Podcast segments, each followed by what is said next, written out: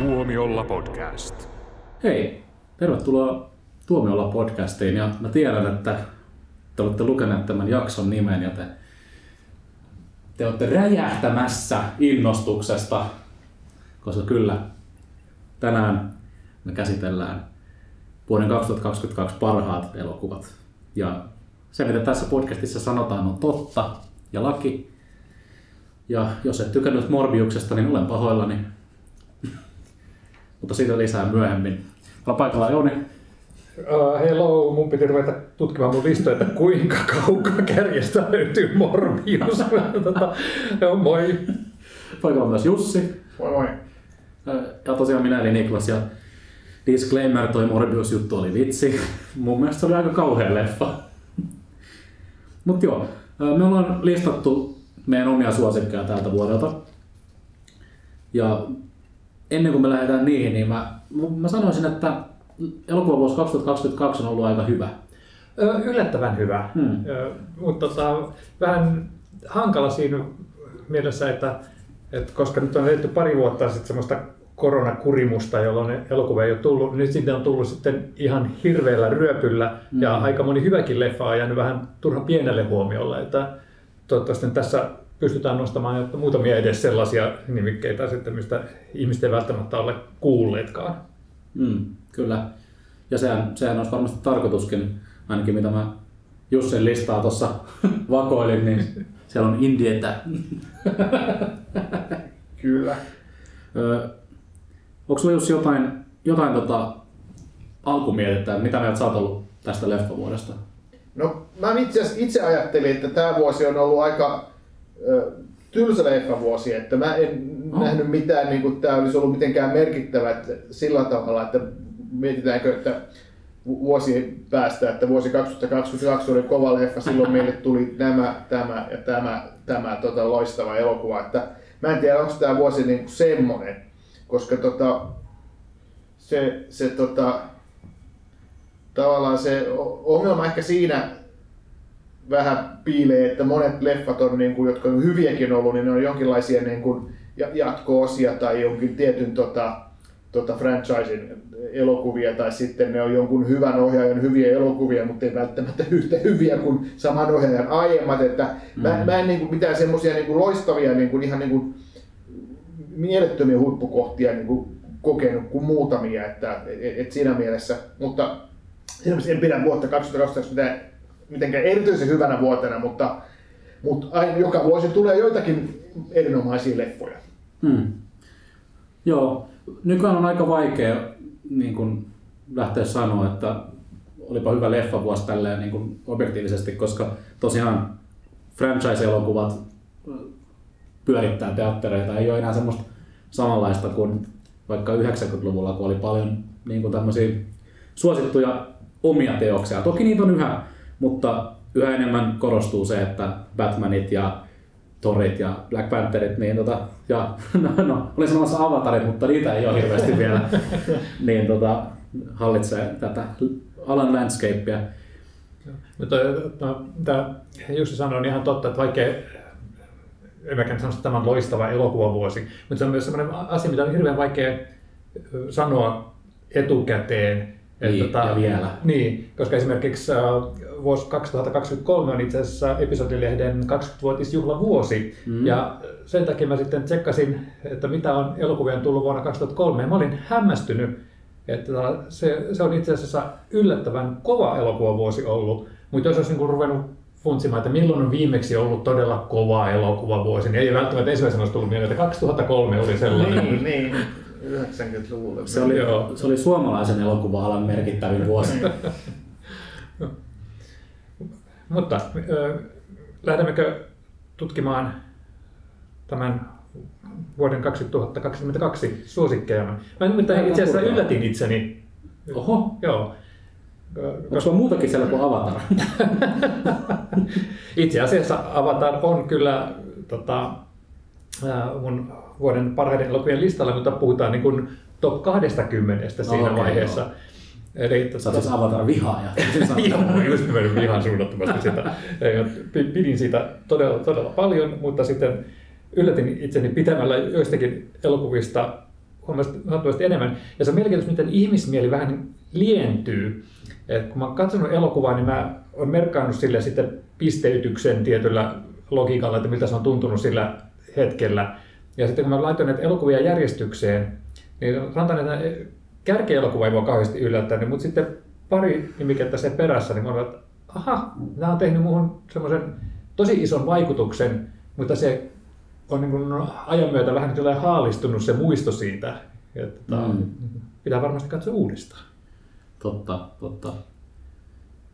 Öö, nyt kun sä oot Jouni puhelimella päällä, niin aloita. Aloitanko vuoden parhaasta elokuvasta suoraan? Mm. No mikä on sun niin. mielestä? Baz Luhrmann, Elvis. Ai vitsi, mitä sä selität? Mitä, mitä sä oot vetänyt?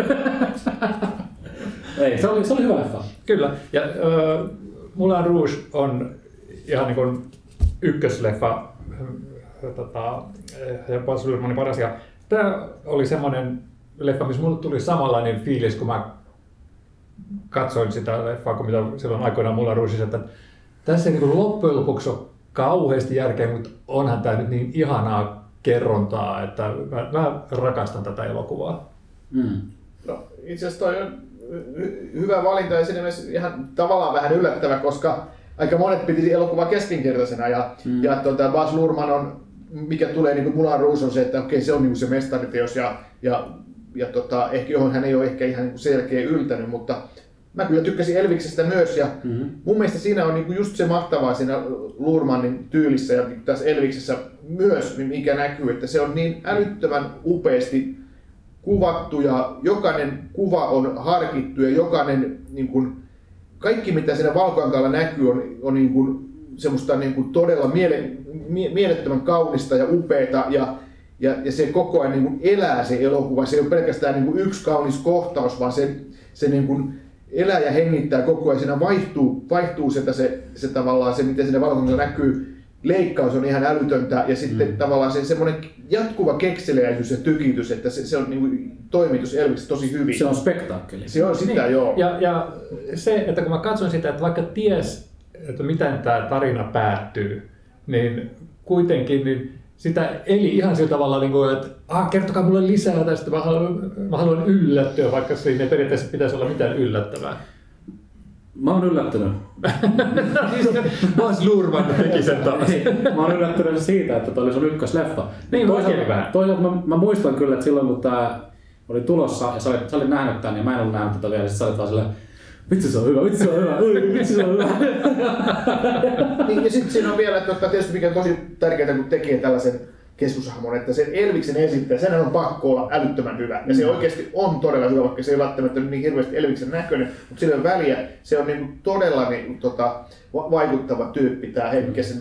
Austin Butler. Joo, joka tota, oli, oli niin vaikuttava, että ei nimeä Se oli, se oli jännä, kun mä rupesin katsoa, että kuka tämä tyyppi on. Ja mä itse, että mä oon nähnyt varmaan niin kymmenen leffaa, missä hän on ollut, mutta missä vaiheessa jättänyt sellaista muistijälkeä, mutta tässä se että wow, että minkälainen on tyyppi, joka niinku näyttelee Tom Hanksin suohon. Joo. Eikö Austin Butler ollut siis, se, se on ollut jossain ihan pikkurooleissa? No joo, että sen takia hän on jäänyt mieleen, mutta kuitenkin, että sillä, että miten yhdellä esiintymisellä pystyy tekemään tollaisen. Joo. Se, on, se on vähän kuin äh, paholainen pukeutuu Pradaan, ja siinä oli Anne Hathaway, joka oli hot, hot, hot siihen aikaan, se oli Meryl Streep, joka on aina ollut hot jo 1800-luvulta lähtien. Ja sitten, sitten mä katsoin, että kuka on toi toinen se vastaanottovirkailija, Emily Blunt, ikinä kuullutkaan, mutta onpa ihan hemmetin hyvä. Ja ihastui siihen ja sitten sen jälkeen tehnyt mitään muuta kuin loistavia roolisuorituksia. Hmm. Niin. Tuossa Elviksessä niin mä en halua nyt mitenkään dissata sitä, mutta se mikä mulla muista mutta, mutta, mutta miksei mulle ole ihan viiden tähden leffa, niin oli sit se, että se niin kuin lähti aika lailla myös semmoisille niin kuin tosi yleisille poluille, mitä tämmöisessä musiikkielämäkerrassa on. Että on ne päihdeongelmat, on levyyhtiökuviot, on, on parisuhdeongelmat, ja on just joku äiti- tai isäsuhde, joka kummittelee. Että ne on niinku tavallaan, ne, ne kuuluu monen artistin tavallaan taustaan ja ja pitihän ne siihen ottaa mukaan, mutta että ne tuntui semmoiselta, että hei, näähän on nähty niin, niin monta kertaa. Mutta sitten aina kun tota, tuli semmoinen olo, että hei, tämä kässäni nyt muuttuu vähän niin kuin tavanomaiseksi. Sitten tulee taas sitä visuaalista tykitystä, joku mahtava musiikkinumero ja jotakin niin kuin ihan älyttömän kekseliästä. Ja sille, että missä, niin kuin, mikä on niin kuin elokuva parhaimmillaan, että siinä on kuva, ääni ja näyttelijät ja kaikki niin kuin, tulee just semmoinen spektaakkelimainen fiilis. Ja, mm. ja se, sen se Luurman niin osaa ihan älyttömän hyvin. Joo, mä sanoisin, että se on yksi lähivuosien parhaista muusikkoelämänkerroista. Mä, mä en tunnetusti ole mikään hirveä Bohemian Rhapsody-fani, niin toi oli mun mielestä niin kuin semmoinen, joka vei mut mukanaan eri tavalla. Mm. Öö, joo. Mä voin sanoa mun ykkösen seuraavaksi. Tämä voi järkyttää. Joo. Milloin Venom 2? se, oli, se oli viime vuonna. no niin, kolmosta ei vielä tullut. mm. Kun vitsi se kolmonen tulee olemaan hyvä. Mun tämän vuoden suosikkielokuva on ollut Jordan Peelein Nope. Okay. Ja se oli mun mielestä uskomaton. Se oli kokemus. Mun mielestä Jordan Peele on ihan loistava ohjaaja. Mä oon, mä oon aika varma, että aika moni muukin on samaa mieltä mun kanssa. Mutta toi jotenkin kosketti mua jännästi. En, en mä tiedä, tiedä siitä. Mä oon nähnyt se vasta, nyt, vasta kerran.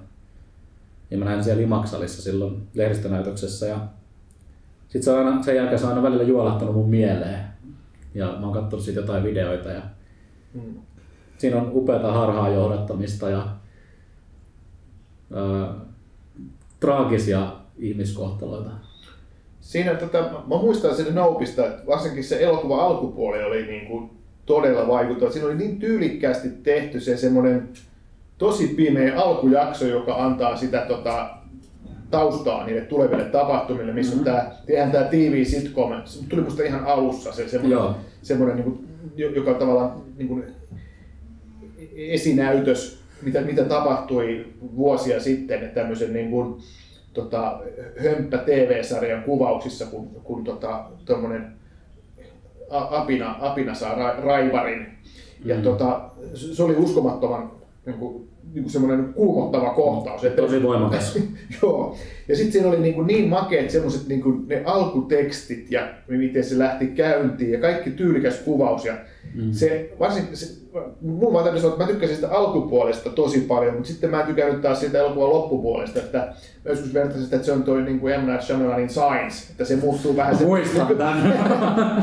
Mun öljäksi se lopun lopussa. Joo, mutta Science on taas, mä en tykännyt Science on aikana, mutta se vähän niin kuin it grows on you, että siitä, siitä rupeaa arvostaa eri tavalla. Ja, ja tota, mä tykkäsin Nopeista, Nope oli mun mielestä enemmän. Mä en ollut tuosta As-leffasta ollut niin innoissaan kuin jotkut, ja sitten mä olin vähän huolissani tästä Nobista, mutta tota, se oli just semmoinen uskomattoman hienoja, niin vetäviä yksittäisiä kohtauksia, mutta siinä oli vähän just semmoista, että, että aina tulee eteen semmoisia elokuvia, jotka kasvattaa semmoista tarinaa ja mysteeriä, että niin kuin itsekin tietää, sitä katsoisi, että tätä ei pysty täysin tyydyttävästi viemään niin lopulliseen päätökseen. Ja tässä oli vähän sitä samaa ongelmaa, että se, se loppu ah. ei vaan pystynyt vastaamaan sitä aikaisemmin nähtyä. Montako kertaa me käydään tämä keskustelu tässä podcastissa?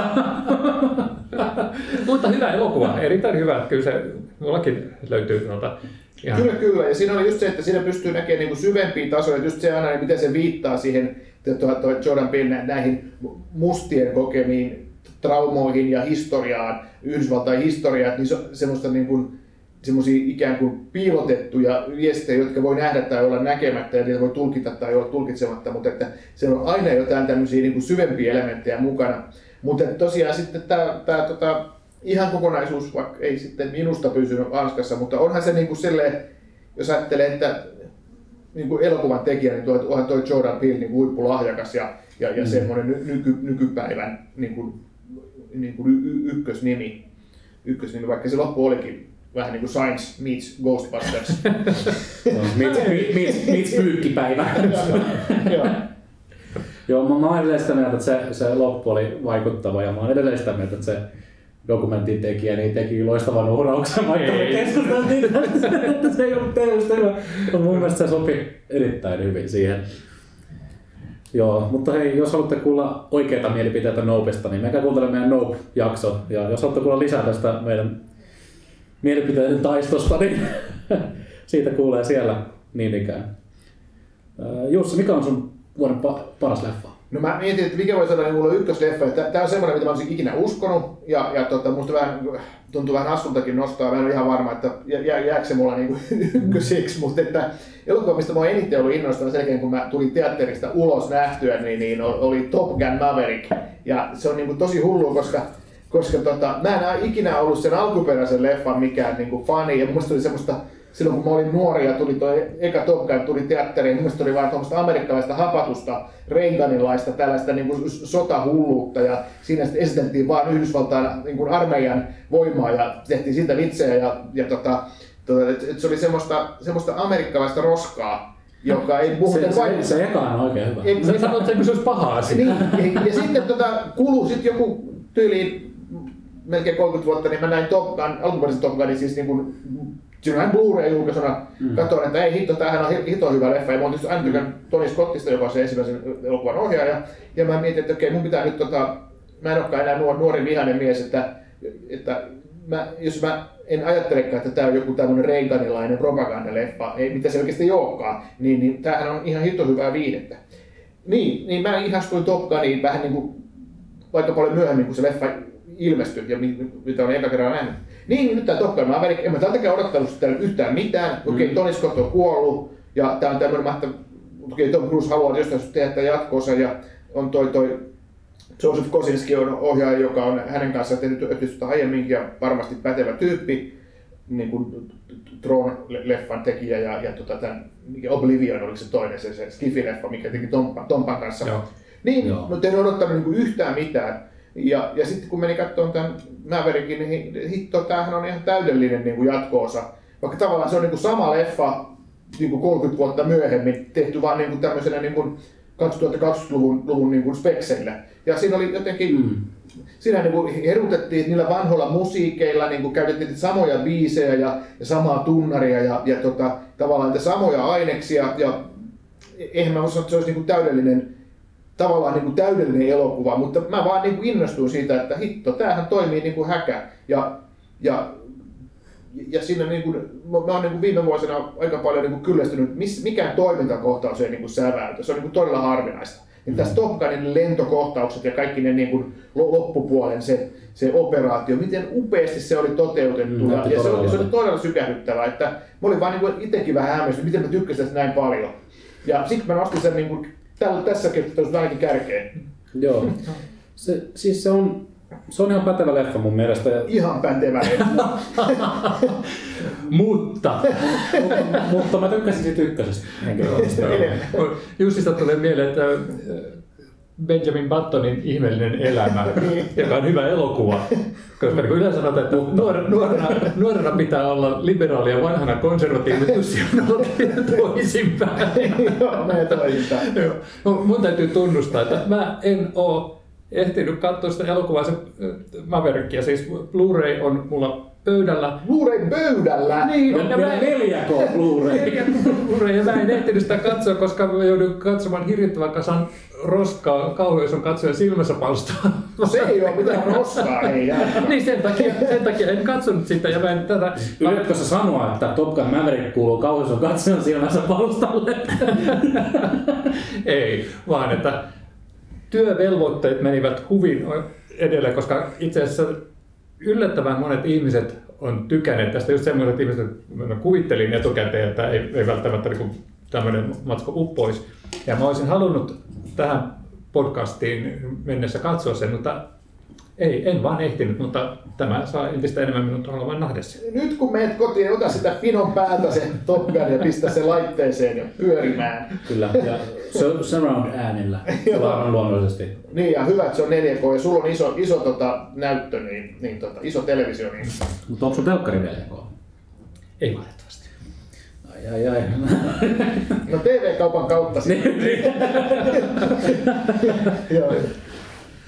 Joo. No mutta joo, niin nyt sulla on luonnollisesti paha mieli, kun sä et ole nähnyt Top Gun Maverickia, niin... No, ei oikeasti. Mulla on hyvä mieli, koska mä oon mulla on mahdollista nähdä se vielä. Totta, totta. Mä rakastan tätä optimistista ajattelutapaa. Mutta mä ajattelin, että sä voit lohdutukseksi kertoa sun seuraavan. joka ei todellakaan ole optimistinen elokuva. Öö, Ja mä mä haluaisin sen takia vähän palata tähän, mitä Jussi sanoi siitä, että kun sä olit innoissa sitä leffasta ja olit vähän sitten kuitenkin äh, epävarma, että sopiiko se tähän Niin. yhteyteen, niin mä just mietin itse, kun mä tsekkasin tämän mun listani, että tämä mun lista on semmoinen, että nämä leffat on sykähdyttänyt mua, kun mä olen nähnyt ne, mutta mä en voi sanoa, että onko nämä niin hyviä elokuvia. Ja tämä on vähän, vähän semmoinen mielenkiintoinen, vähän oman keskustelunsa niin kuin, aihe tavallaan, että on, voiko elokuva innostaa, vaikka se ei olisi hyvä. Totta kai. Niin. Ja jos Kyllä ei- mäkin niin. pidän Venom elokuvista. No niin, mä menisin just sanoa, että se, että, että innostuu jostain elokuvasta, ei välttämättä tarkoita, että se on hyvä. Niin, niin aivan, niin mäkään en halua sanoa, että jos mulla olisi minkä leffa haluaisit autiolle saarelle, ei mä voisi sanoa, että Top Gun Maverick. Ja niin, se on siis vähän noloa. Mutta tältä vuodelta Sun pitäisi ottaa Avatar, koska se kestää tarpeeksi pitkään. Ko- Koska on varmaan semmoisia elokuvia, että niistä intoilee, mutta se on just se, se, miten se on toiminut sillä hetkellä, että jos sen katsoisi uudestaan, niin se ei välttämättä toimisi samalla tavalla. Ja sitten samalla tavalla mulla on semmoisia elokuvia, joista olen niin tykännyt ihan suunnattomasti, mutta joita mä en missään nimessä ihan heti ole halunnut katsoa uudestaan, koska ne on ollut niin rankkoja kokemuksia. Uh, mutta kun olen pohjustanut tällä, tätä seuraavaa, kerrottakoon, että se on taivanilainen zombikauhu, The Sadness. Okei. Kuulostaa surulliselta. Joo. joo, niin tota, Tämä on, tämä on Night Visions-leffa. Kyllä, kyllä, joo, ja äh, tää itse asiassa, no, taas pitää nyt antaa tämmöinen disclaimer, että tiedän, tämä ei ole oikeasti zombikauhua, koska tässähän ei ole näitä yliluonnollisia epäkuolleita, vaan tässä on tämmöinen tartuntatauti, joka aiheuttaa sitten ihmisissä tämmöisten sadististen impulssien esiintuloa. Niin, siis tämä on dokumentti. Zombie-elokuvien fanit on kyllä tosi tarkkoja. Joo. Niin, se on jo totta. No, to, mä oon zombifani ja mä en ole tarkka, koska mä haluan niputtaa kaikkia hyviä elokuvia tähän genreen, josta mä tykkään. Mutta tää on semmoinen, tosiaan just, että tämmöinen outo tauti lähtee leviämään, ja mikä tietysti ehkä niin sitten vielä korostui sitten tänä korona-aikana, että, että tässä hitsetään vähän on ajankohtainen elokuva. Ja sitten siitä tulee tämmöistä äh, zombimaisesti tarttuva epidemia, mitä ihmiset levittää toisiinsa, mutta sitten se tuo ihmisissä esiin semmoinen, että ihmiset ei enää millään tavalla yritä hillitä omaa pahuuttaan, vaan ne rupeaa mitä sadistisimmilla impulseilla tuhoamaan muita ihmisiä, ja se on niin oikeasti ihan hirvittävää katsottavaa välillä, ja sitten se tekee siitä just äh, niin kuin kauhea, koska ei voi normaalisti zombie-elokuvassa vaan, että ne tulee ja puree, ehkä niin välillä vähän verisemmin, välillä vähän kuivemmin, mutta tässä on sillä tavalla, että, että ei voi tavallaan ennakoida, että mitä pahaa toinen ihminen voi haluta toiselle tehdä. Ja tämä oli yhtä aikaa semmoinen, joka hyödynsi kaikkia zombielokuvien kliseitä, se rakenne, miten pari tyyppiä joutuu eroon toisistaan ja he yrittävät päästä takaisin toistensa yhteen ja kohtaa hyvin samanlaisia kauhuja ja va- vaikeuksia kuin mitä kaikissa zombielokuvissa yleensä. Ja silti tämä jotenkin tuntui käsittelevästä aihetta tuoreella tavalla. Tykkäsin, tykkäsin todella paljon. Tota, mä, sä tiedät, sä, sä tykkäät David Cronenbergistä, mä tiedän, ja mä mietin, että jossakin oli tätä leffaa verrattu, että tämä ei ole niin zombie vaan tämä olisi niin body horroria, eli lajityyppiä, jonka Cronenberg on luonut. Mutta voisitko sanoa, että tämä olisi niin body horroria mieluummin kuin zombileffa? No sanotaan että liippaa liki, mutta kyllä mä pitäisin tätä enemmän zombileffana. Mutta mielenkiintoista, että mainitsit Cronenbergin, koska tuossa kun mä mainitsin, että elokuva, joka tekee mun semmoisen syvän vaikutuksen aina kun sen katson, mutta jota mä päätän olla katsomatta niin kuin parinkymmenen vuoden jälkeen, on toi ää, erottamattomat. Cronenbergin Dead Ringers. Se on semmoinen, mikä niin jysähtää muuhun aina ihan mun leka. Joo, en ole katsonut vuosiin, nähnyt vuosiin sitä, mutta se on kyllä ihan mu- mullakin Cronenberg-leffoista suosikkeja. Toi ei taida olla vuoden 2022 parhaissa. 88. Sitä, mutta siitä voisi puhua joka vuosi. mutta äh, korostettakoon, miten hieno elokuva tämä taivanilainen The Sadness on, koska se niin kuin saa puhumaan David Cronenbergista. Totta, se on yleensä... Oletteko te kumpikaan muuten nähnyt tota Sadnessia? En, mutta o, meillä on tuolla sopivasti se Blu-ray pöydällä, niin taidan napata sen niin, mukaan. ilmestynyt juuri. Voidaan tapella sitä Niklaksen kanssa. Joo, samalla tavalla kuin siinä leffassa. oh, sä et olisi ehkä sanonut tätä, jos olisit nähnyt sen elokuvan. Sä et tiedä, mä oon aika sajas kaveri. Mä voisin sanoa sitten mun, mun seuraavan. Tää on tota... Nämä on ihan ilmiselviä, koska nämä on näitä, mitä me ollaan tässä podcastissakin, tai mitä mä oon tässä podcastissa kehunut. Mun vuoden toiseksi suosikkileffa on Robert Pattinsonin, eli Pattinsonin Batman, joka on oikein, oikein toimiva ja varmaan paras Batman-elokuva, mitä on tehty. Synkkä ja brutaali. Kyllä, synkkä ja brutaali. Erinen, mutta hauska. Ollaanko me katsottu sama elokuva? Mun mielestä The Batman on, se on tosi rohkea, rohkea niin kuin projekti sinänsä. Että Robert, Robert Pattinson on, oli vielä muutama vuosi sitten aika semmoinen niin kuin kiistelty näyttelijä. Ja tota, häneltä kiinnitettiin tähän jo hyvissä ajoin tähän leffaan. Ja silloin aika monet sanoivat, että Robert Pattinson ei voi olla Batman, se siitä ei tule yhtään mitään. Mutta sitten tuli The Lighthouse ja mitä näitä nyt on. Ja Robert Pattinsonista on tullut semmoinen kaikkien rakastama,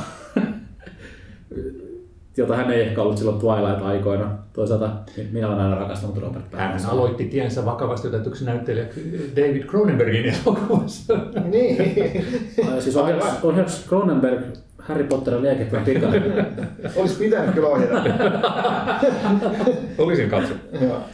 Et- et tosiaan The Batmanissa niin ollaan niin, kuin niin maan tasalla siinä kaikessa, mitä siinä tapahtuu, että se, se vaikuttaa, vaikuttaa eri tavalla ja se on mm, no, mä olin sanomassa, että paras, paras arvuttaa, mitä Valkokankaalla on nähty, mutta ei meillä ole kuin Jim Carrey ja Paul Dano. Et se oli, vitsi, ai vitsi, mun on pakko katsoa se uudestaan. Mun mielestä toi, toi tää uusi, uusi Batman, tää Robert Pat- Pattinsonin Batman oli, Mm. oli kyllä tosi hyvä ja siinä oli just sitä, että se oli, se oli erilainen kuin Nolanin Batmanit, mutta siinä oli paljon, paljon samaa, että se oli, kun mä menen katsomaan supersankarileffaa, että tämä on kuitenkin niin kuin aikuisille ihmisille tehty, että tämä ei ole Mm. mitään- mikään semmoinen niin pöljä lastenleffa. Että siinä oli niin kuin, se oli jotenkin vakavasti otettava ja, ja, ja semmoinen uskottava se maailma, ja vaikka kyseessä onkin supersankarielokuva, ja, ja tota, hirveän tyylikäs kuvaus, äänimaailma, ja just silleen, kun aina sanotaan, että okei, nyt on tehty uusi synkkä Batman, niin se oikeasti oli sitä, että se oli se niin kuin uskottavasti, uskottavasti synkkä ja hyvällä tavalla, ja riittävän erilainen kuin, kuin Nolanin leffat. Jat, jat, jatkat. Mä oon nyt niin, tota, tosi huolissani siitä, mitä tämä tekee meidän Imagolle Marvel-fanipoikina. Kos, koska itse, itse asiassa tämä Matt Reevesin Batman on myös mulla top vitosessa On vai? tämän vuoden ensi illoista. Pitäisikö sitä haukkuakin vähän? No, mutta siis se, mikä siinä oli, niin kuin, mikä mua sitten niin kuin, muistaakseni niin kuin, pikkasen, en mä tökkäs, mutta se oli että vähän niin kuin kurtistin kulmia, että hetkinen, että tämä Pattinson, niin se, se, miten se oli Batman, niin se oli vähän sellainen, niin tota, Kurt Cobain lookalike, tiedät, semmoinen, Mm. tai semmoinen goottirokkari, tai sellainen, semmoinen ö, rock, tota, semmoisen nuhjuisen rocktähden näköinen, että se oli vähän niin kuin hassu. Et mä, mä en mieltänyt sitä niin kuin Batmanin maailmaan sopivaksi, mutta ja joku Nirvana biisi se taisi soidakin jossain kohtaa. Se oli, se oli ri- rikkinäinen mies. Niin, Niin. niin. ajattelet sä niin tätä hänen Bruce Wayne äh, Niin. ja, ja Niin. tätä Batman, että ne on mun mielestä vähän niin kuin samantapaiset. Yleensähän näissä on pelattu just sillä, että on niin, kuin niin erilaiset persoonat, mutta mä oon niin kuin hämmästynyt, että kukaan tässä elokuvassa ei vetänyt, että hei, hei, sähän oot muuten Batman, sä oot ihan samanlainen. Joo. Ja sitten se, mikä mua niinku mi- mietitytti, mikä kyllä, mutta mä sitten hyväksyin kaiken, niinku myös sen, sen tota, goottirokkarin hahmon ja, ja kaiken, mä hyväksyin ja mä tykkäsin sitä elokuvasta, mutta sitten sama oli myös Alfredin hahmo, oli tota, nyt, kun sehän on semmoinen herrasmiesmäinen palvelija. Ja Andy Serkis. Niin Andy Serkis, niin se oli semmoinen vähän niin kuin rososempi hahmo, että sekin oli joku hiton toimintaäijä, joku, että sillä oli joku, joku tota, tausta jonkinlaisena niin kuin koviksena jossain, jossain tota armeijan hommissa, mikä se Mm, oli, joo. missä, missä se olikaan. Niin, niin se oli vähän semmoinen, että hetkinen, että ei- eihän se näin kuulu mennä. Että oli jotenkin tottunut ajattelemaan, että ne, se- että se Batmanin siviiliminen ja sitten Alfred, ne on semmoisia herrasmiesmäisiä, niin kuin, että niillä on niin kuin puku päällä aina ja, ja, ja ne on, ne on, ne on semmoisia vanhanaikaisia, niin kuin James Bond-tyyppisiä.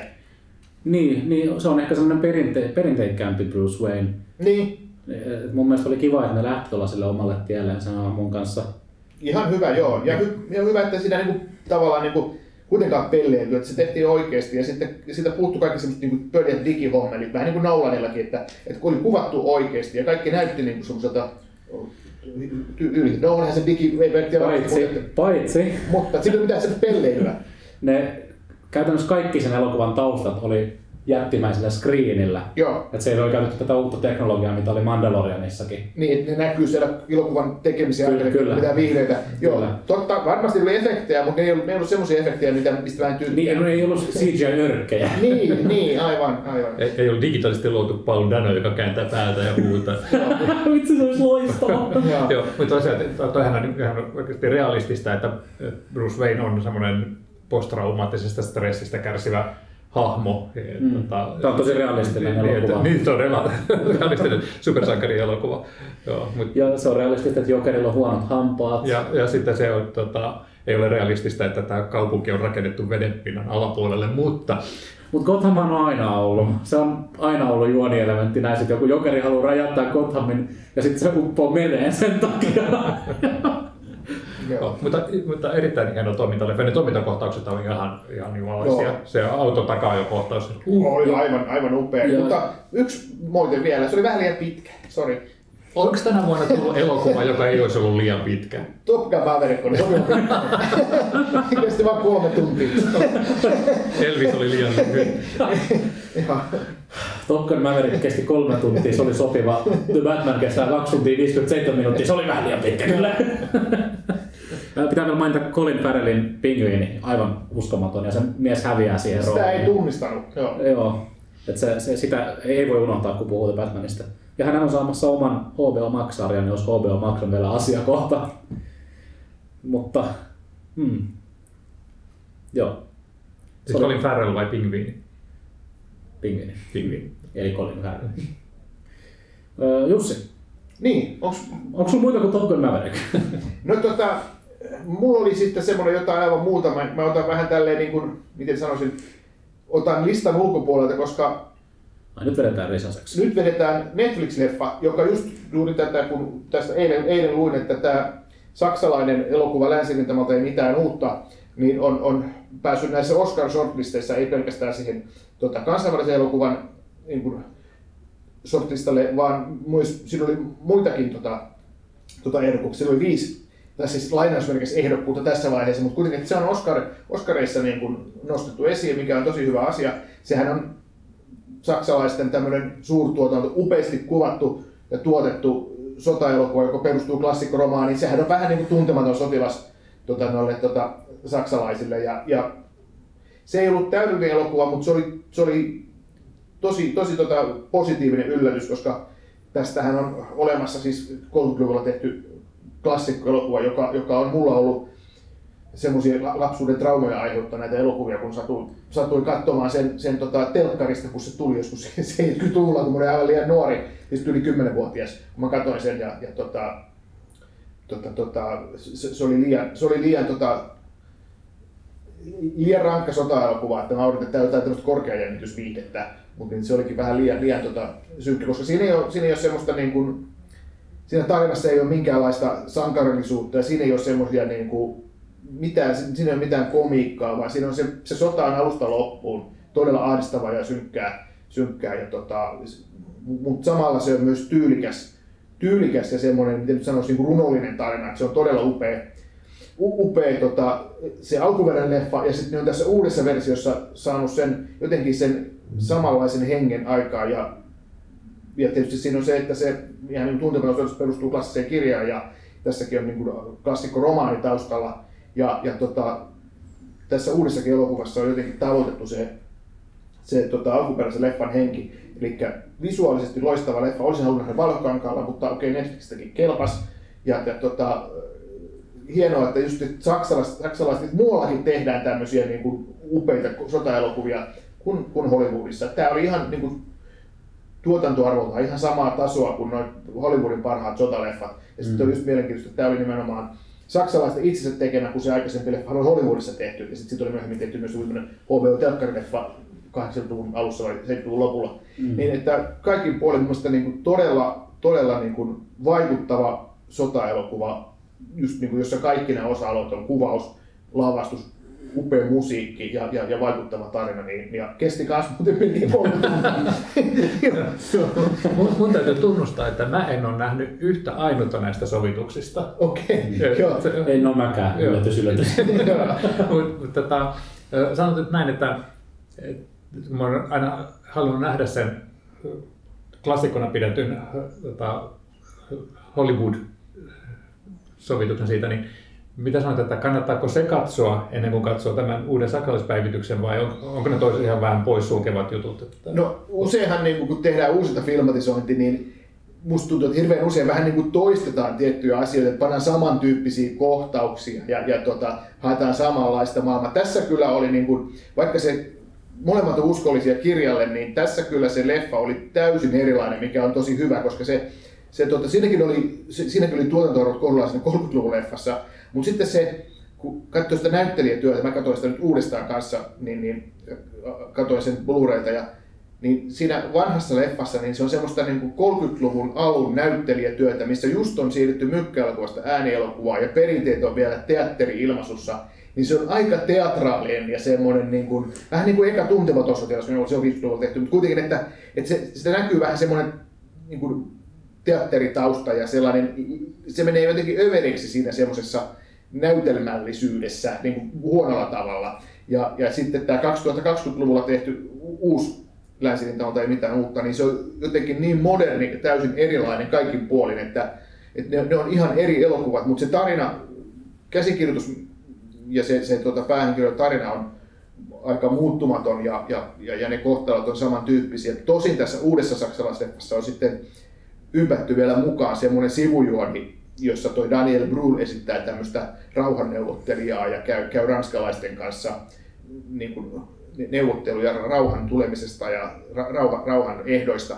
Ja se, se puuttuu kirjasta kokonaan ja sitä ekasta leffasta. Että tähän uuteen leffaan on kyllä tuotu niin kuin uusiakin aineksia, mutta että ilman sitä uutta, uutta tuota juonikuviota, niin, niin, niin poikkeaisi kyllä, edu, niin kuin, poikkeaisi kyllä edukseen sitä ekasta leffasta. Ne molemmat on niin kuin nyt ihan erilaisia, mutta silti ne on omalla tavalla uskollisia sille kirjalle. Hmm. Siis tässä on Marvel-tähti Daniel Brühl. Joo, hän on sivuosassa siinä.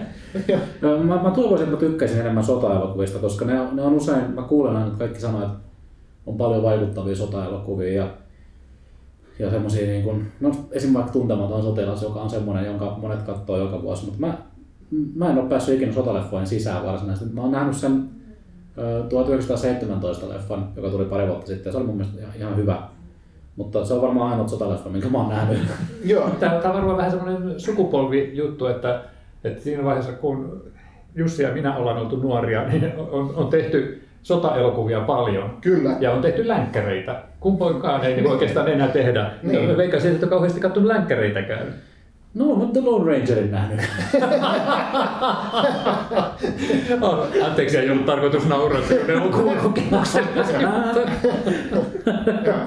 Siinä mielessä 1917 on hauska vertaus, koska harvat sotaleffat sijoittuu ensimmäiseen maailmansotaan. 1917 sijoittuu ja tämä länsirintamalta ei mitään uutta. Ne olevat, molemmat on ensimmäisestä maailmansodasta kertovia elokuvia. Että lähes ainahan ne on, joko jos ei ne toista maailmansodasta, niin sitten kertoo Vietnamista. Niin, niin kyllä. Amsterdam. Siinä käsiteltiin ensimmäistä maailmansodasta. Kyllä, mutta se ei ole sota-elokuva. Niin, se ei ole totta. Alright. Älä spoilaa. oh. Mutta siinä oli mun valinta numero kaksi, joka oli tavallaan lista ulkopuolelta, koska meillä oli varmaan tarkoitus puhua teatterielokuvista, mutta Mä nyt kuitenkin, että tämä on Oscar-kelpoinen elokuva ja Oscar-ehdokkuuksia jo saamassa. Tämä on Saksassa tietenkin ollut teatterilevytyksessä, Jenkeissä teatterilevytyksessä, monissa muissakin maissa, mutta ei Suomessa. Kyllä, Jussi, saat anteeksi. Hyvä. Tämän kerran. Mutta kyllähän siis Tuomella podcastissa on aina striimaus ja teatterileffat ollut aika yhdenvertaisia. Mm. Ja, ja, logiikasta meitä ei ole koskaan voitu syyttää. Ei, tai hyvästä elokuvamausta. Mi, mistä, mi, mi, tästä elokuvamausta en lähde tarttu siihen, vaan tämän logiikan puutteeseen, että että tota, mun kolmas valinta yllätti todella itsenikin, mutta sitten kun mä rupesin sitä miettimään, niin mä muistan, kun lähdin teatterista, niin mä jotenkin niin kun hangoittelin viiden tähden antamista vastaan. Mä oon jälkikäteen miettinyt, että miksi ihmeessä mä sitä epäröin, että tämä olisi ollut kuitenkin loppujen lopuksi Tämä tulee ihan puhtaasti viiden tähden leffa. Ja hyvin erilainen kuin nämä tota, aikaisemmat elokuvat, Elvis ja The Sadness. Aleksi Salmenperän kupla. No niin, nyt pääsit kertoa semmoista elokuvasta, mitä mä en ole nähnyt ollenkaan. Etkö? Semmoista elokuvasta, mitä kukaan ei ole nähnyt. ei, ei, Ei. toi oli paha, toi oli paha. Oh, nähnyt Se on ihan fakta, että se floppas, vaikka se on kuinka, olisi kuinka hyvä, niin se ei vaan iskenyt katsojiin. Alex Salmenperän elokuvilla on ollut vähän semmoinen huono, huono tota, karma, että ne ei ole oikein mikään saanut paljon katsojia, vaikka niin ne on ehkä ollut teoriassa semmoisia, että mi- mistä voisi niin elokuva yleisö tykätäkin, mutta Mm. että valitettavasti tämä, tämä, tämän olisi pitänyt olla niin kuin, tota, ehkä semmoinen yleisöön menevämpi Salmenperän leffa, mutta jostain syystä tämä ei, ei kauheasti saanut katsoja. Ja nyt on nyt kotimaisella elokuvalla vähän se ongelma, että kun on tuon kor- koronan jälkeen on hirveä suma, Mm. suma tota, elokuvia teattereissa, kotimaisia elokuvia teattereissa, niistä ei oikein mikään ollut noussut hitiksi. Ellei se ole ha, ha, ha, hauska, niin kukaan ei mene katsomaan sitä. Joo, Niin. ja se on, se on jännä, koska tota, mun mielestä äh, tätä ehkä vähän yritettiin markkinoida jo, jotenkin komediallisemmin kuin mitä se elokuva Ei tämä on. vaikuta mun mielestä hirveän komedialliselta. Ei, mutta joten- jotenkin se synopsis siitä, että et, mistä se kertoo, niin oli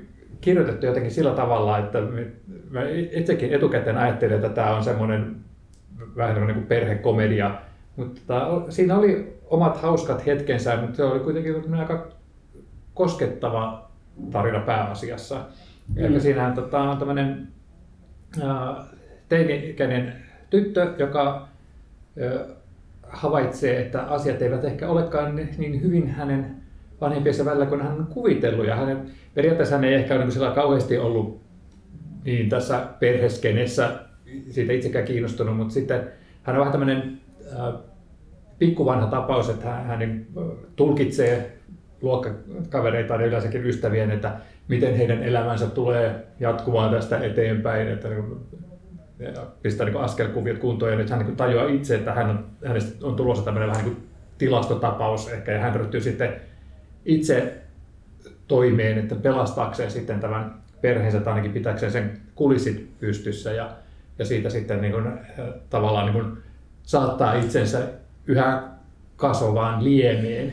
Ja Niin, se, se, niin. se, se, pysyy kuitenkin koko ajan niin hallinnassa, että se ei lähde semmoiseksi farssiksi, mitä mä niin kuin sen synopsiksen perusteella pelkäsin, vaikka olisi on pitänyt tajuta, että ei, niin kuin se oikein Sal- Salmenperän juttu olisi ollut tehdä sellaista. Tämähän on synopsiksen ja trailerin perusteella Suomen Parent. No just, just, mm. just tätä semmoista mä odotin. Mm. Kyllä. Ei siinä tässä olisi huono elokuva. Ei, mutta siis se periaatteessa on niinku samoja teemoja ja samankaltaisia juonielementtejä, ainakin os, jollain tavoin. En, en, en, en ole siis elokuvaa nähnyt, mutta kiinnostaa ehdottomasti. Mä nyt valitettavasti jouduin viimeksi, kun katsoin suomalaisen elokuvan, niin katsomaan kulkuset, kulkuset. Hei, mutta sehän on hauska elokuva. Se- Se, eri tavalla se on. hauska perhe-elokuva. Se ei ole mun listalla valitettavasti, mutta siitä pitää mainita sen verran, että se Matti Suosalon monologi se, siinä kes- loppuvaiheella on aivan loistava. Joo, Se Kunnon purskaus. joo, kyllä. Se on semmoiset tota, niin kun hetket tuosta tota, kuplasta puuttuu, mutta tota, jotenkin se on koko ajan semmoinen uh, uskomattoman sympaattinen, että vaikka nämä ihmiset tekee typeriä äh, valintoja ja typeriä tekoja, niin koko ajan niin heidän puolellaan on ja, ja haluaisi, että asiat menis hyvin, vaikka niin okei, aika selvä, että ei, ei ne voi yksinkertaisesti vaan palata ennalleen. Ja, ja, ja sitten se oli aivan loistavasti käsikirjoitettu. Mun mielestä se dialogi on ihan, ihan uskomattoman hienosti tehty, ottaa huomioon, että se on semmoista epämukavaa töksäyttelyä, mutta se on kirjoitettu jotenkin niin sujuvasti se töksäyttely, että siitä ei voi olla nauttimatta. Ja toi Salmenperän leffoissa dialogi on yleensä aina ollut, ollut tota, todella hienoa, mutta tässä erityisesti mä tykkäsin siitä. Ja sitten, no, herra jestas, nyt mä en muista tämän nuoren pääosan esittäjän nimeä. Siis tämä nuori, nuori tyttö, joka Joo. on pääosassa.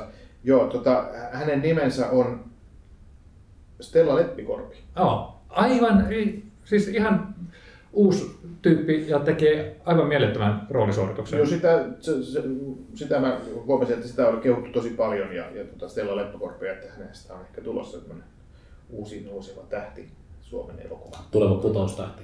Putous. Voi jälkeen. Se niin päin mene, että se on ensin valukangas-leffassa, sitten se menet putoukseen. Ei se voi niin päin olla. Se on toisinpäin. Se on vaan toisinpäin. Mä haluan vaan ehdottaa kaalat. Sovitaanko, että tässä podcastissa ei, ei, ei mainita putousohjelmaa missä, missään yhteydessä? koko podcastissa, koko meidän sarjassa, vai vaan vuoden parhaat podcastissa. Ei missään, ei koskaan. Okei. Joo, joo, mutta, Kalkkikset. niin, mutta toivottavasti saa nyt edes muutaman ihmisen sitten tutustumaan tähän hienoon kotimaiseen elokuvaan, joka sai aivan liian vähän katsojia. Tämä vaikuttaa semmoiselta Yle Areena-leffalta, että eiköhän tämä vuoden sisään löydy, löydy, löydy areenasta. Että sinnehän valitaan tämmöisiä herkullisia vähemmille katsojille ja näytettyjä, näytettyjä tota, pätkiä. Olisi sitä näytetty useammalle, mutta kun ne vaan ei menneet. Niin, enää ei näytetä useammalle.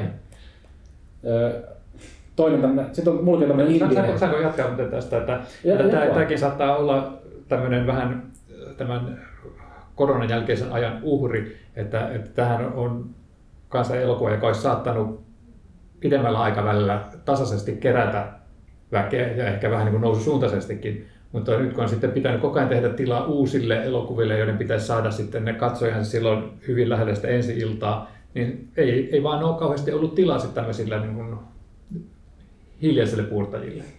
Niin. Niin. On hirveästi, hirveästi on kaikkea kotimaista tarjolla. Se on, se on hy, hyvä ja huono, että Sanoisitko, aikaan- sanoisitko liikaa? En, en mä välttämättä sanoisi, koska kyllä kotimaisiakin leffoja on hyviä. Mutta sitten on tämmöinen toinen underground-leffa mulla täällä listalla, eli mun vuoden kolmannes suosikkielokuva Bullet Train. Joo. Vitsi se on hyvä. Mulla on näkemättä.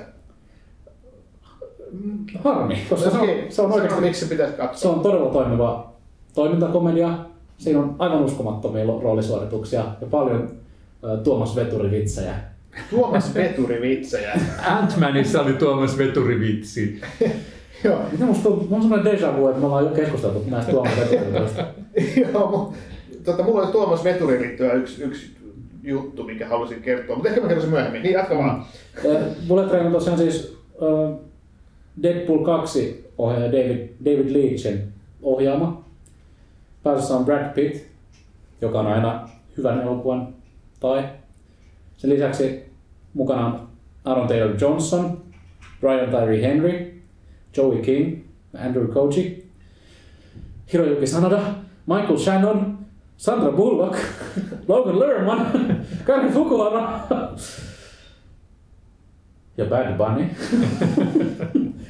Mutta kuitenkin huippukästi, todella tiukka käsikirjoitus Ähm, ja aivan hulluaton leffa. Siis Niin, ei on- ole hiljaisia hetkiä. Tämä David Leach on stunttikoordinaattori, joka on tehnyt, oliko se tuota, jopa jossain Matrixista tai jossain tämmöisissä iso, Joo, joka on iso, isoja leffoja tämmöinen stuntti, stunttisuunnittelija ja, ja hänestä tuli sitten, sitten tota, hän pääsi mukaan vähän niin kuin ohjaajaksi, se teki yhdessä ton, ton Chad Stahelskin kanssa tämän- John Wick-leffan, ja siitä hän mm. sitten selkeä hän on ohjannut yksin käsittääkseni elokuvia ja Atomic Blonde ja, ja mitä näitä on, niin kuin, ja Deadpool 2 tietenkin. Kyllä. Ja eikö Hobbs and Shaw ollut kanssa? Joo, oli- joo, oli kyllä, joo. Eli tota, aika kova, Eli pelkkiä hyviä leffoja. niin, niin, että tota, aika kovia niin kuin, nämä, tavallaan nämä saavutukset. Hänestä niin kuin, tuli aika nopeasti sitten niin kuin, tämmöinen huippuohjaaja. Mm. Ja, ja siis ainakin näin, kun, jos katsotaan niin kuin, näitä budjetteja ja mi- mitä, mitä näyttelijöitä sillä on. Ja, ja Hyvin, hyvin perusvarma toimintakomediaohjaaja. Joo. Mun mielestä se, vaan ei, se toiminta ja komedia ei välttämättä kohda. Se on Kyllä mä siis, ei pidä käsittää väärin, nautin kyllä tästä elokuvasta, se on tosi viihdyttävä, mutta siinä oli vähän liikaa näitä hahmoja ja liikaa näitä käänteitä, että se alkoi mennä vähän semmoiseksi, että mä kyllästyin jo lopussa siihen, että eikö tätä nyt vaan voisi viedä johonkin loogiseen päätökseen, vai vieläkö tulee joku uusi tyyppi, ja tulihan se sieltä sitten tämmöisenä tosi pienenä mitättömänä näyttäytymisenä. Ottaen huomioon, että oli kuitenkin tässä valtavassa litaniassa näitä tähtiä, mitä niin millä tätä oli markkinoitu. Ja mä, mun täytyy sanoa, että mä tykkään junatoiminnasta. Et, et, Train to Busan. No, Train to Busan. Polar Express. Pakojuna. Tota, että taistelukoreografia junassa on tosi hauskoja, koska siellä on tavallaan rajattu se tila, mutta sitten toisaalta myös sit sellainen tila, joka antaa niin uusia mahdollisuuksia, että, on ne on hauskoja ja tämä, tämä oli siinä mielessä just hauska. Varsinkin, varsinkin tässä junassa, kun jokainen vaunu on erilainen. Se, se luo paljon semmoista komediaa Snowpiercer. Joo. Mä voisin, mä voisin kuvitella, miten toi, toi, toi David Lees tai toi käsikirjoittaja ne on niinku pitsannut että hei, meillä on siis tämmöinen leffa kuin Bullet Train, tiedätkö, niinku luotijuna, ja sitten siellä on tämmöinen niinku tappa, ja sitten siellä ammuskellaan paljon luoteja, joka on niinku luotijuna, luote, tajut sä? Mä panen Brad Pitt pääosa. Ei tehdään toi leffa. Joo, tämmöisiä konseptielokuvia. niin, niin. Mm. Tässä on siis oikeasti Mä, mä en pysty sanoa kuvailla, miten paljon mä nautin tästä. siis sä nautit niistä toimintakohtauksista, onko se hauskaa sekä... Se on... siis, siis tässä on äh, todella, todella, todella niin kuin, loistokasta toimintaa ja aivan siis hersyvän hauskoja juttuja. Mä, mä, mä nauroin, nauroin kuin pikkulapsi siellä elokuvateatterissa. mä, mä, mä, tykkään enemmän kyllä esimerkiksi tästä Atomic Blonde-tyyppisestä menosta, missä, Mut, mikä mut se, ei, niin se ei ole hauska. Niin nimenomaan, että missä se toiminta yhdistetään tämmöiseen itsetarkoituksen synkistelyyn, että sitten just tota, uh, Show and Hopes ja, sitten Bullet Train, niin se ei mun mielestä ollut niin hauskaa, että tapetaan ja tapellaan. Että, että niin kuin viihdyttävää kuin se yleensä onkin, niin, niin tota, niin, joo, kyllä mä ymmärrän, että olet tykännyt tuosta, mutta kyllä se niin mulla on enemmän tämmöinen top 100 elokuva kuin top 10. Vuoden 2022 top 100. No mä itse tähän podcastiin mennessä niin mä vuoden 2022 aikana nähnyt nyt 236 pitkä elokuva. Oho. Mutta ei, ne ei ollut ensi iltoja kaikki. Tai ei ollut kaikki tämän ei, vuoden. Ei, ei, ei, ei, ei, ei, Suomen tuukkaan pari sataa per, per vuosi. Niin, niin kyllä. Vitsi, mulle tuli hirveä leveä hymy mun kasvoille, kun mä ajattelin sitä Aaron Taylor Johnsonin hahmoa. Se on niin siistit piikset ja se on semmoinen hauska, hauska britti. Mä tykkään hänestä näyttelijänä. Hän on todella hyvä. Ja Kikäsissä ainakin. Kikäs on loistava elokuva. Vitsi, se se on niin paljon parempi kuin Bullet Train. Anteeksi, Niklas. Mä, mä en tiedä, onko mä eri mieltä, koska Kikäs on mulle tosi rakas elokuva ja rakas, rakas sarjakuva. Ja tota, harmi, että ei ole Kikäs kolmosta. Joo, mennään eteenpäin. Mennään Katsokaa. Bullet Train, se on 4K kaupoissa. Niin, onko tota mun vuoro? On. No mä, mä ottaisin tätä vähän niin kuin samaa lajityyppiä sitten, koska jos ajatellaan, että Elvis oli semmoinen super kekseliäs leffa, missä niin kuin kaikki niin kuin kuva, ääni, leikkaus ja, ja tota, semmoinen ikään kuin kekseliäisyys. Ja Bullet niin- Train on semmoinen. Niin, kyllä, kyllä. Niin, okei, okay, hyvä. tota, me käsiteltiin se jo. niin, niin kaikki, niin kuin, tavallaan, kaikki ne elokuvan osa-alueet niin kuin, otetaan haltuun ja, mm. ja tavallaan niin kuin, ei säästellä, tykitellään täysillä. Niin Everything Everywhere All at Once oli mun mielestä just semmoinen niin kuin, ihan uskomaton tajunnan rajoittava elokuva. Se on kyllä todella hyvä. toimintaa, komediaa, fantasiaa ja, sit, ja ka- kaikkia silleen niin, kuin niin kieliposkessa ja kekseliästi tehtynä, että ei voi muuta kuin, niin kuin haukkoa henkeä. Siis se oli todella niin kuin, hauska kokemus ja semmoinen, mikä jäi, jäi mieleen. Ja, ja tavallaan, että miten voi nämä tyypit keksiä taas koko ajan jotain uutta? Ja koko ajan se menee sen hulluimmalle kierrokselle se elokuva loppuun asti.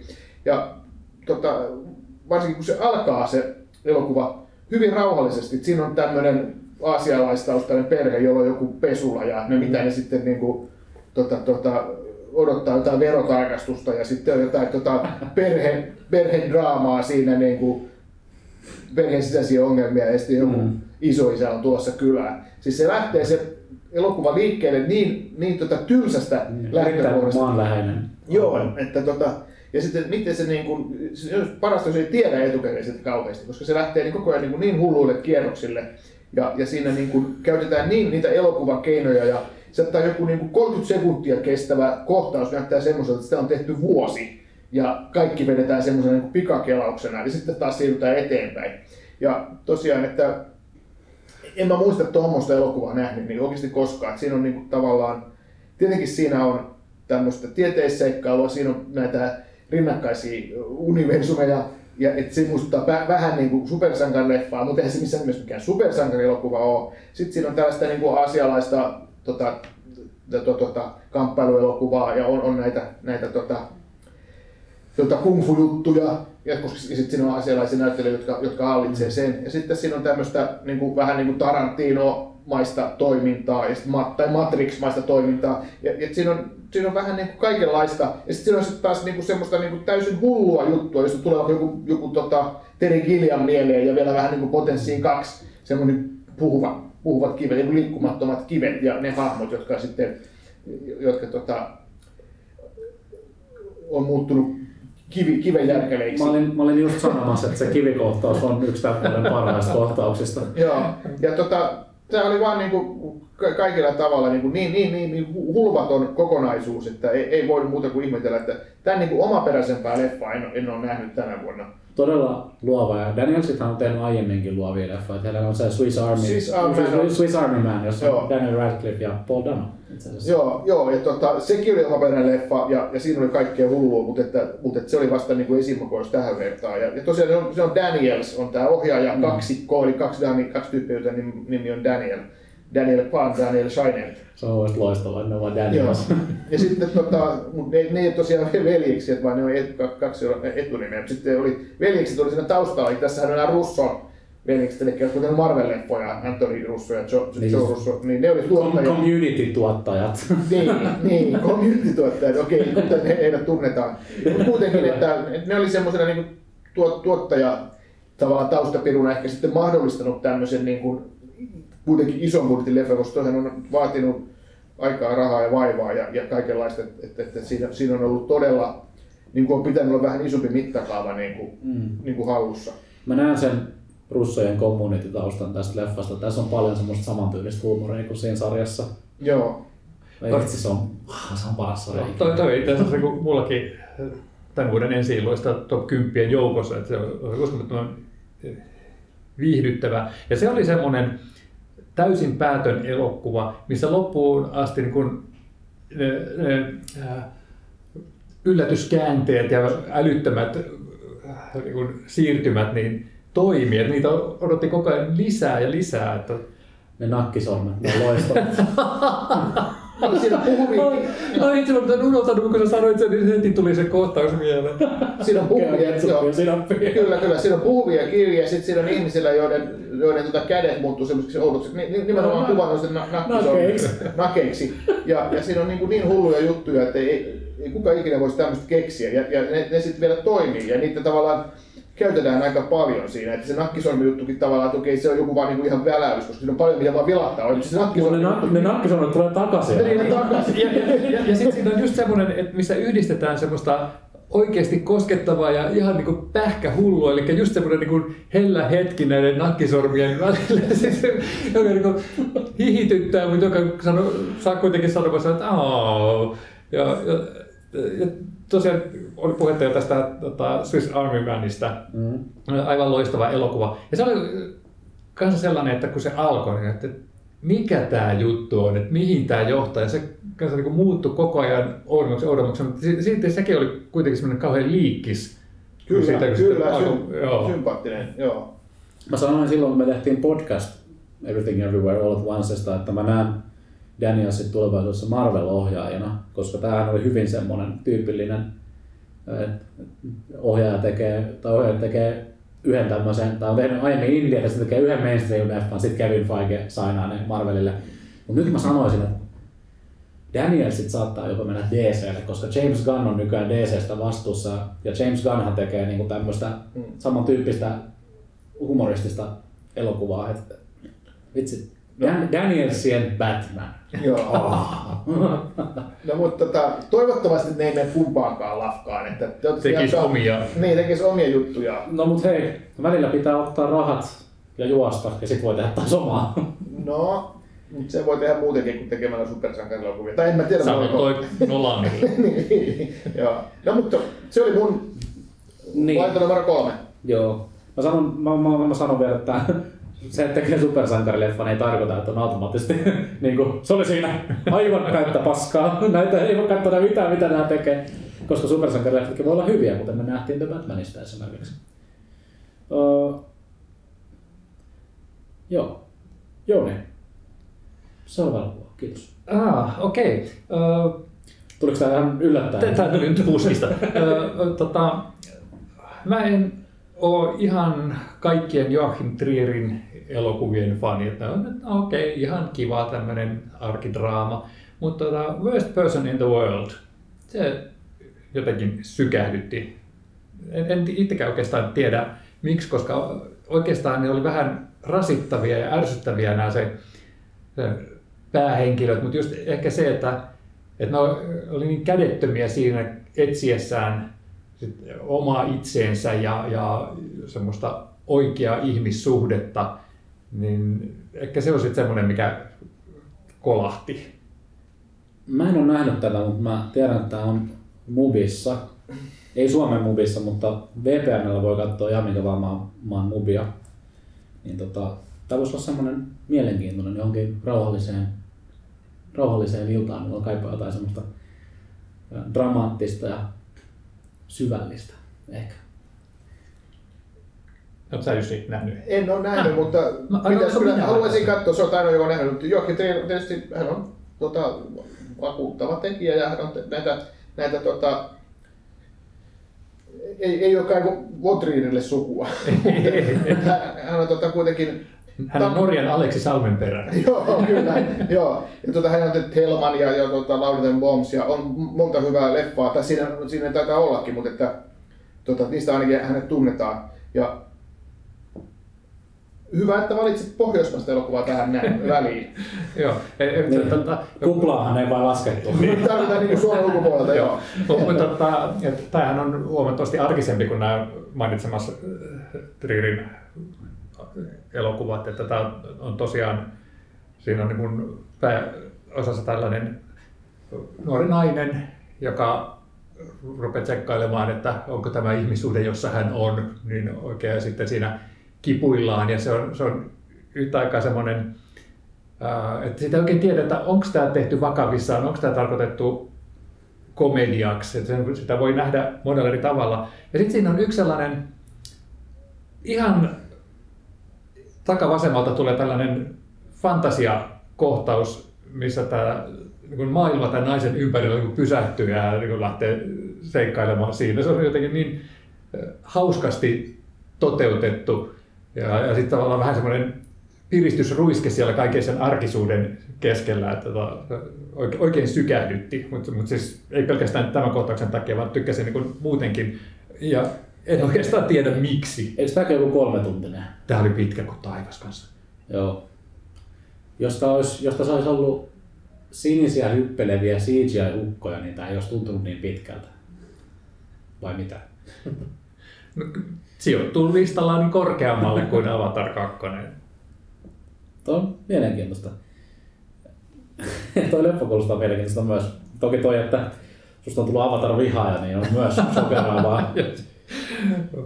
Öö, Olen worst person in the world.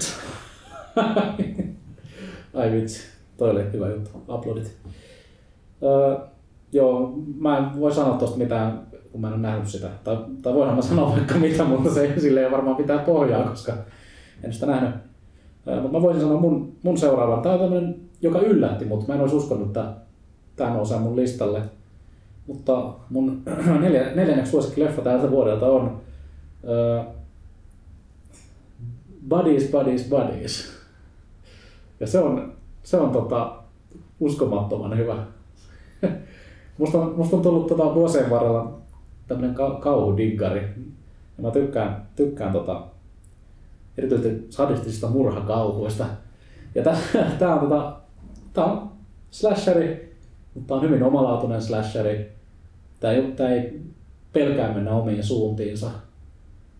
Ja tässä on tosi, tässä on tosi rohkeita valintoja ja, ja tässä on Pete Davidson, sydän. Love you Pete. Tämä itse asiassa löytyy top 20 tämän vuoden ensi ilta lista, ensi illasta niin munkin listalla. Niin, Mm. ja, ja tämähän on, voin hyvin kuvitella, että tämä on semmoista kauhua, mikä suhun vetoaa, koska tämä ei ole semmoista säikyttelyyn perustuvaa kauhua, vaan tämä on enemmän siihen, siihen tunnelmaan. Ja aika paljon sitä tunnelmasta tulee siitä, että miten nämä päähenkilöt hajoaa palasiksi siinä vaiheessa, kun ne joutuu tämmöiseen haastavaan tilanteeseen, mitä niin heistä kuoriutuu oikeasti semmoisia pieniä ihmishirviöitä, mm. Joita he on todennäköisesti ollut koko ajan. Ja mä oon niin miettinyt sitä, että johtuuko se siitä, että mä oon tämmöinen setä-ihminen, että kun mä katson tämmöistä Kent Zeta, zetalaisista kertovaa elokuvaa, että mä katson sitä komediana, ja verisenä kauhukomediana. No, mutta tämähän oli komedia. Niin, et, mutta kuinka paljon siihen tulee lisää siitä sitten, että, ta, että kun, onko sitten nuorempi väki mennyt katsomaan sitä oikeasti tämmöisenä slasherina vai pystyvätkö he näkemään siinä sitten ne humoristisemmat puolet? Tämähän on siis ihan selkeän itseironinen kauhuleffa ja toki meillä on eri näkökulma tähän, koska meillä on pari vuotta ikäeroa. ja tämä on ehkä enemmän niin kuin suunnattu mun, mun sukupolvelle nimenomaan. Ja täällä on paljon niin kuin, Kyllä mä pystyin siihen pottuiluun kyllä niin samastumaan. niin, niin toki, toki siinä, siinä, on, siinä on kaikille jotain, koska siinä on just tota, että öö, näytetään millaisia paskeaisia nuoret ihmiset on. Teot. Niin, kuten tästäkin podcastista on taas kuullut. Öö, mun mielestä siinä on, siinä, siinä on huippukästi, siinä on öö, Amanda Stenberg pääosassa. Hän on siis nälkäpelistä tuttu. Hän oli, oli Rue taisi olla. Oli, oliko se Rue se? Joo. Se tota, pikkutyttö nälkäpelissä, jonka Katniss, jonka kanssa Katniss oli tiimissä siellä. Jolle kyllä kävi vähän köpelösti, mutta sori jos spoilasin nälkäpelin just joltain.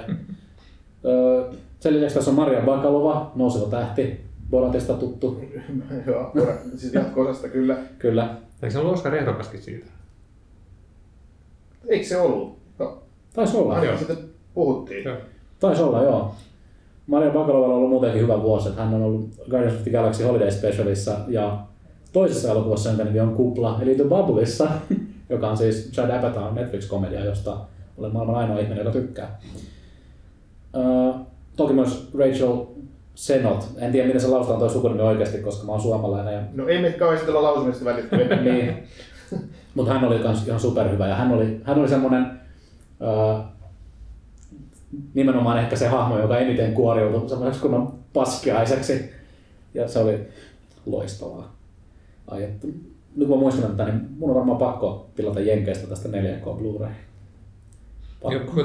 Kieltämättä oli, oli kyllä harvinaisen viihdyttävä ja, ja tuore, että koska tämä Mm. aihehan on, että nuoret eristäytyy johonkin syrjäiseen kartanoon bailaamaan ja sitten alkaa tapahtua kauheita. Niin se ei ehkä vaan maailman tuorein ajatus. Niin, niin siis se on hyvin, hyvin tota, niinku, tämmönen käytetty stereo, Joo, mutta mut se lähti sitten jotenkin ihan, ihan omille radoille siitä ja, ja arvostan sitä suunnattomasti.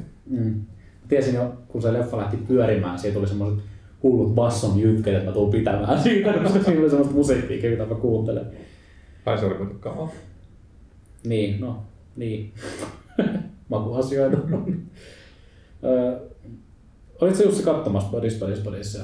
Mä en ole nähnyt sitä, koska mä tota, halusin skipata. Mua ei toi laite. Sä katsoit tytöt, tytöt, tytöt. Joo, se on parempi. Näkemättä. Ai kamala. Mä, mä kyllä suosittelen sitä. Se on, se on eri, erilainen. Siinä on, se lähtee ihan eri suuntiin kuin mitä odottaisi.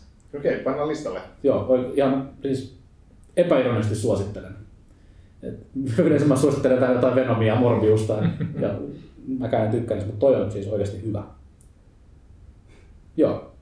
Jussi, Onko mun vuoro? Onko Kyllä. meillä, monessa leffa meillä on? nyt me ollaan, Neljä, nelonen. nyt me ollaan neljännessä. Niin. Vai no, mä tietysti aina mä valita, että miksi helvetissä taas joku kolme tuntia kestävä leffa, en mä jaksa istua. Ja okei, miksi kaikki, okei, ensin tulee... Ja sit sun lista on pelkästään niitä. Mulla on pelkästään pitkiä elokuvia, jos tää leffa kesti kolme tuntia, ja puhun aasialaisesta huippuelokuvasta, Japanissa valmistelussa, Japanissa tehdystä, tehdystä Drive My Car-leffasta, joka oli vaikuttava kokemus. Ja, ja tota, jälleen kerran, mä en tiedä, onko tämä mun y, tota, mun niin kuin näin korkealla kuuluisiko tämä olla, mutta mä halusin valita tämän ihan vaan sen takia, koska tota, halusin vähän jotain niin kuin aasialaista väriä tälle, tälle, tähän keskusteluun. Ja okei, okay, Parasite... Toi kuulosti oudon rasistiselta.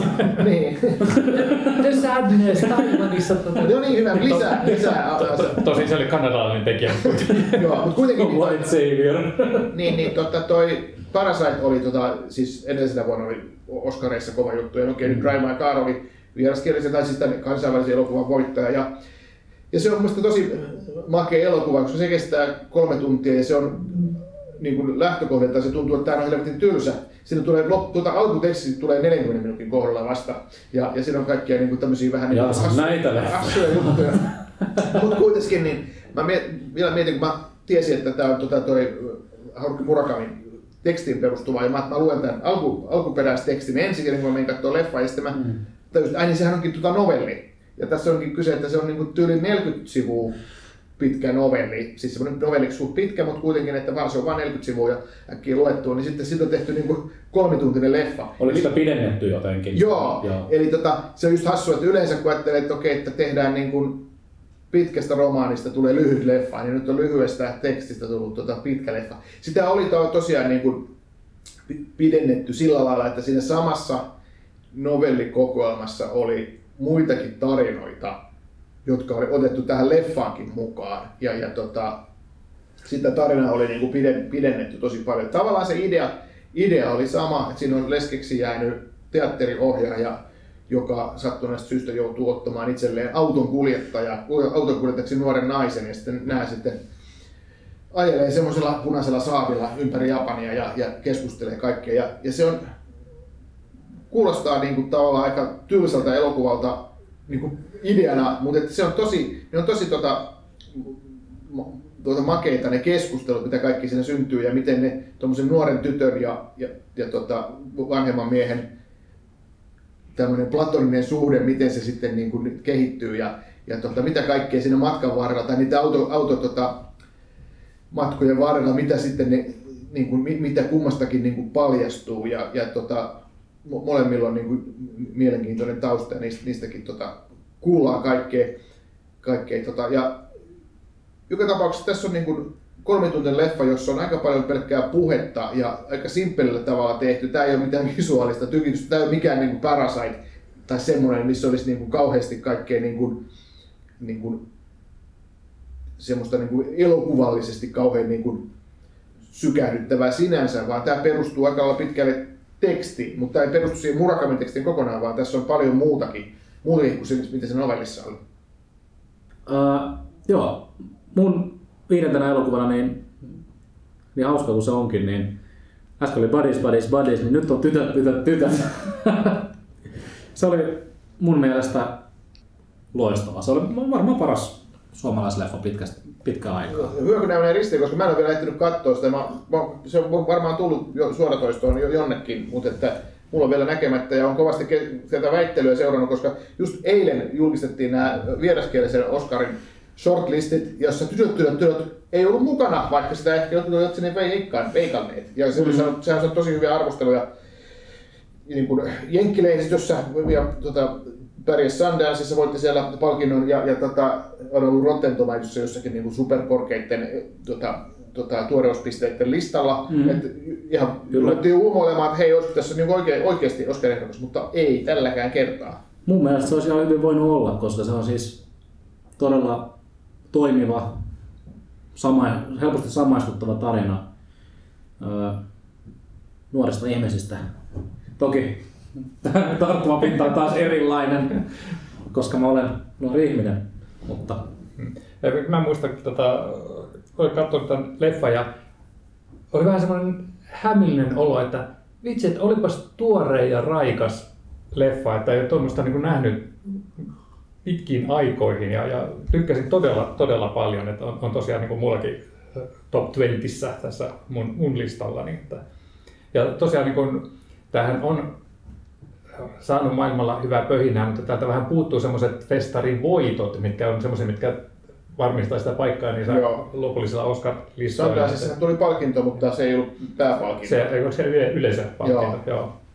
Ja, ja ihan, ihan syystä, koska nämä no, ihastuttavia nämä nuoret näyttelijät siinä ja, ja tosiaan niin kuin, se oli ehkä tuore sillä tavalla, että, että he olivat oikeasti sellaisia päähenkilöitä, jotka toimi ja teki asioita, että, että se ei ollut semmoinen, että heille tapahtui juttuja, joista sitten he yritti niin sitten selviytyä, niin en, en tiedä, että mikä, mikä siinä oikein oli, mikä viehätti, niin, mutta mä todella paljon tykkäsin tästä.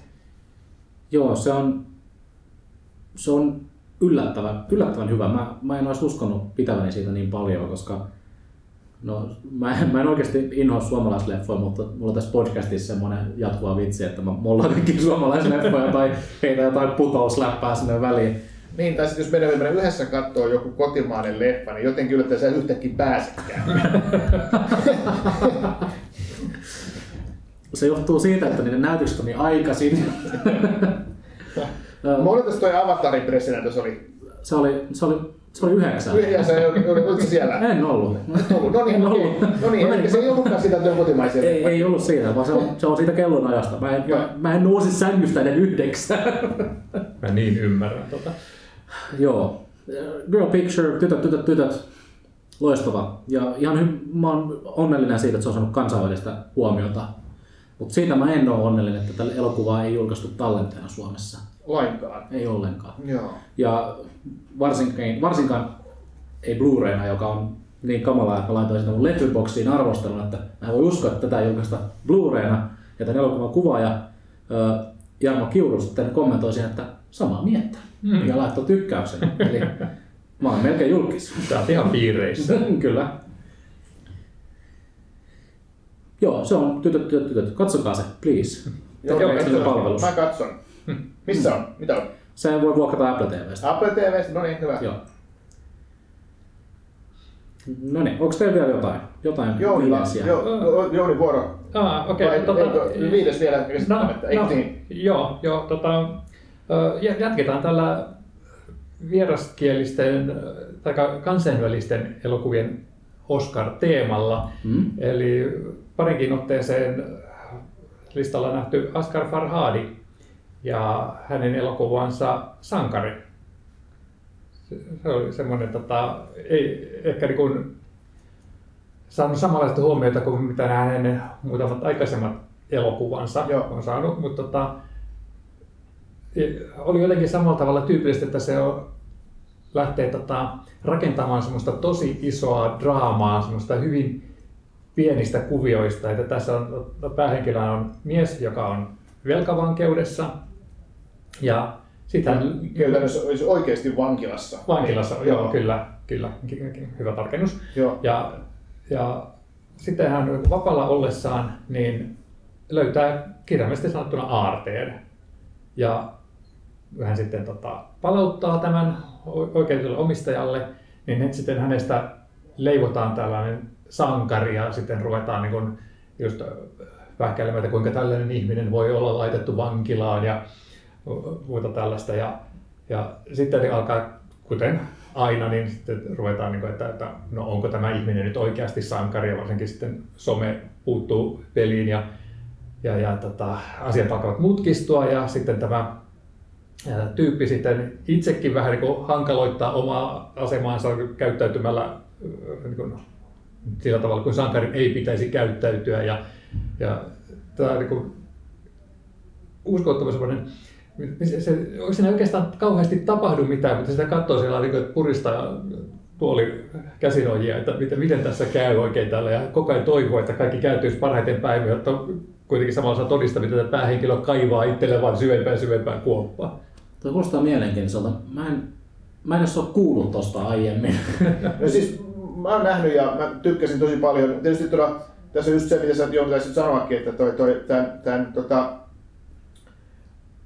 Askel Varhaadin elokuvat on ollut aiemmin ehkä vielä, vieläkin parempia. Eli tota, niin kuin tää toi The Salesman ja sitten oli Nader Simin. Nader Se on Simin aivan ero. loistava. Joo, no, loistava. Ja niissä on kyllä niin kuin, jotain niin kuin todella jä- jännää, mitä on niin kuin tässäkin leffassa. Eli ne, ne sijoittuu sinne Iraniin, ne kertoo yleensä aika tavallisista ihmisistä, joiden arkisessa elämässä tulee joku aika paha kriisi tai käänne joka sit, jota sitten yritetään ratkaista ja kaikki sitten tuntuu menevän vaan koko ajan vähän niin kuin huonompaan suuntaan. Ja, ja sitten se, se on yleensä hyvin yksinkertainen se lähtökohta ja ne ihmiset on niin kuin hyvin tavallisia.